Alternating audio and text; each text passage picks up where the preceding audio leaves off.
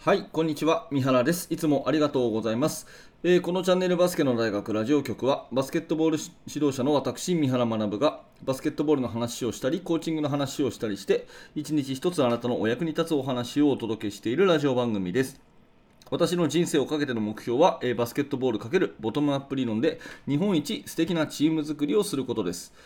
2022年7月15日金曜日週末に聞いていただいているあなた本当に感謝してますありがとうございますさて、え今日のテーマはですねダメ押しのシュートは反則なのかというテーマでお話をしたいと思いますが得点差がついていて相手チームがもうプレーを控えているのにシュートに行くのは反則か反則というかうん、マナー違反なのかという話をしたいと思います。今日の話は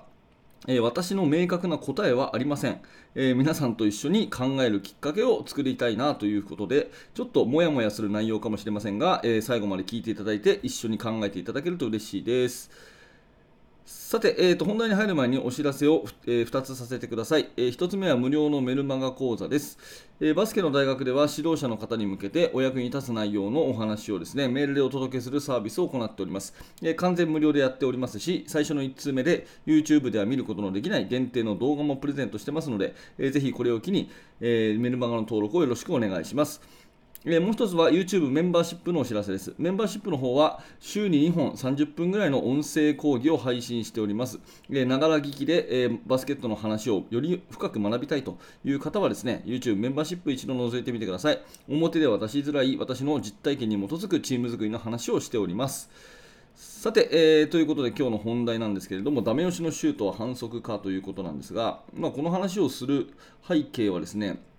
昨日の日本代表の、えーカザフスタン戦アジアカップのですね、うんえーカザフスタンカザフスタン戦の話なんですけども私、ハイライトだけで見ました。うん、この試合、非常にいい試合で、まあ、カザフスタンというと世界ランキングでですね日本よりは高くないので、まあ、圧勝しても不思議ではない試合なんですが、ことのほかカザフスタンがですね組織的ないいプレー、えー高い位置からのピックアンドロールで崩していって、えー収縮を狙ってスリーポイントシュートを決めるというような、えーいいバスケットをかなりしていてですね、うん、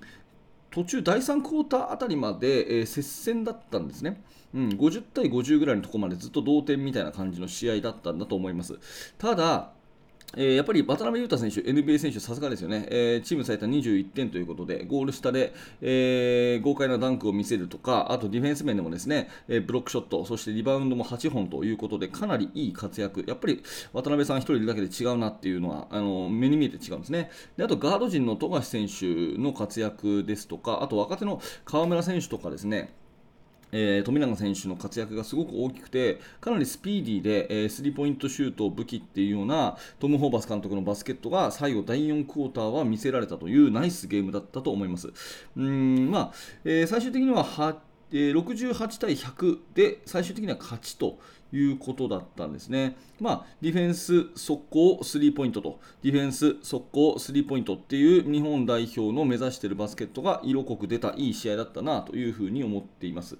で、ここからが本題でですね、私、その、えー、3分ぐらいにまとまっている fifa が正式に出しているハイライトシーンを見て、うん、あの見たつもりになってですね、あ、いい試合だったなということで今話してるんですが、一方でですね、SNS、ツイッ Twitter でいくとですね、全然違う話題が上っていまして、えー何かっていうとですね、えー最後の最後、須田選手が放ったシュートについてのな意見が結構多いんですね。うん、カザフスタン戦の最後に、もうディフェンスが、もう相手が、まあ、ある意味、ね、もう残り数秒、カザフスタンももう試合を諦めて、このまま、ね、気分よく終わってね、お互いにグッドゲームって言って終わろうとしたところを、最後、須田選手が全くディフェンスがいないところをスリーポイントシュートポーンと打ってスパッと入れて3点を追加したと。でこれに対してカザフスタンの選手、監督がめちゃめちゃ怒ってたっていうそういうシーンがあったようなんですよ。で断っておくとこれこの瞬間私見てないです、うん、先ほども言ったようにハイライトシーンでしかこの試合追ってないのでであとブログ記事とか SNS をチェックした情報で私はこの話を喋ってるんですけどなんかどうやらですねそういう特殊あ点数差が非常に離れていってもうカザフスタンはプレーを控えているのにえ、スリーポイントシュートを決めたというところがものすごく、まあ、どうだったんだっていう意見が出てるんですよね。うんまあ、私は見てないのでわからないんですけど、まあ、よくこういう話題はあってですね、えー、NBA の試合でももう相手がプレーを控えているのにダンクシュートに行ったりしてはいけないと。ね、でそれで、えー、過去にこう喧嘩になったようなシーンも何度か見たことがあるんですよね。まあ、少なくともめちゃくちゃブーイングが食らうそういうシーンだと思います。まあ、野球とかで言うとですねもう、あのー、勝ちが決定しているようなチームがですね盗塁をしないとか、うん、っていうような暗黙の了解があるようでして、えー、盗塁をしたらもうそれこそ乱闘騒ぎになるようなねえメジャーリーグではそういうような話も聞いたことがあります。まあ、それに似た話なのかなというふうに思うんですね。うん、ただ一方でこれアジアカップのですねその最終的な順位を決めるときに得失点差を、えー、考えるということがありますから得失点差総得点と総失点で考えるっていうことがありますから1点でも多く取っておくべきっていう考え方もあるので、まあ、須田選手の判断は正しいよねっていう意見もあるんですね。でそれを聞いて、まあ、日頃総得点総失点をあまり意識しない世界で私は試合をしてますから、ね、高校生なんで普通のトーナメント勝ちか負けかみたいなねあんまりこのリーグ戦文化がまだ根付いてないものですからあなるほど。そういう考え方もあるのかなというふうに思います。で私の考えとしてはまあそうだな。ちょっとここはうーんはっきりと私の中でも明確にできないところなんですけど、まあ、相手がプレーを控えているんであればもうプレーはしなくていいのかなと、まあ、だから今回のことについて言うと、まあ、シュートをしないのが普通かなというふうには思います、うん、だって相手がプレーしてないんだもん。っていうふうには思うんですよね。うん。ただ、逆にね、その総得点、総失点とかっていうのがある上で、うーん、まあ、カザフスタンはディフェンスをしなかったんだったら、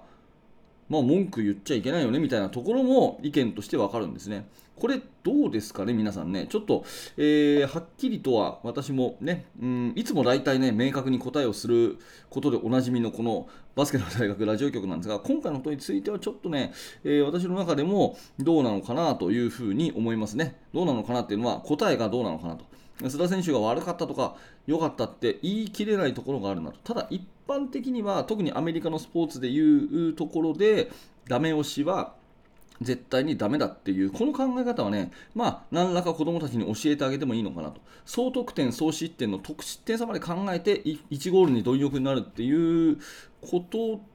じゃなければねじゃなければもう絶対そんなところでプレーしに行かない方がいいとは思うんですよね。うん、っていうふうに思います。でちょっとね、思い出したのは、ずいぶん昔ですけども、アメリカのドリームチームってね、私が本当小学生の時ですけど、1992年に、あのバルセロナオリンピックに初めてアメリカが NBA 選手を送り込んだんですね、えー、マジック・ジョンソンとかマイケル・ジョーダンとかラリー・バードとかもうそれはそれはもうあの伝説のプレーヤーたちが12人集まったという奇跡のチームがありましてで彼らは最初ですね、えー、どのぐらいこの国際ゲームで自分たちの実力があるかが分からなかったんで当たり前のようにですね本気でこう行ったらですね、えー、初戦のキューバ戦でアメリカ大陸予選のキューバ戦で前半で80点差がついちゃったんですね。でこれに対して、えー、手を抜くわけではないけれども相手のことも考えてプレーしようっていうミーティングになったそうです。これ確かチャールズ・バークレーのコメントか何かで、えー、そんなことを聞いたのがあって、まあ、バークレーねコメンテーターですから あの少しこう持ってるっていうかね面白おかしく言ってるところもあるのかもしれませんけどなんかその80点差をついてしまったところでやっぱりミーティングをして今後ねまあ、俺たちが世界最強なのはもう証明済みだからあの僕たちの目的は試合を勝つことだとで金メダルを取ることだとで決してこれを恥をかかせることになってはいけないっていうようなミーティングをして試合に入ったそうなんですね。なんかこういうあの考え方って非常に人間的に器があっていい話かなというふうにも当時私はその話を聞いた時思いましたし、まあ、プレーを控えているチームに対しても決着ついたんだから、ね、そのままドリブルでもついてですね、えー、握手をして終わりっていうのが普通かなというふうに思います。ただね得失点差とかって考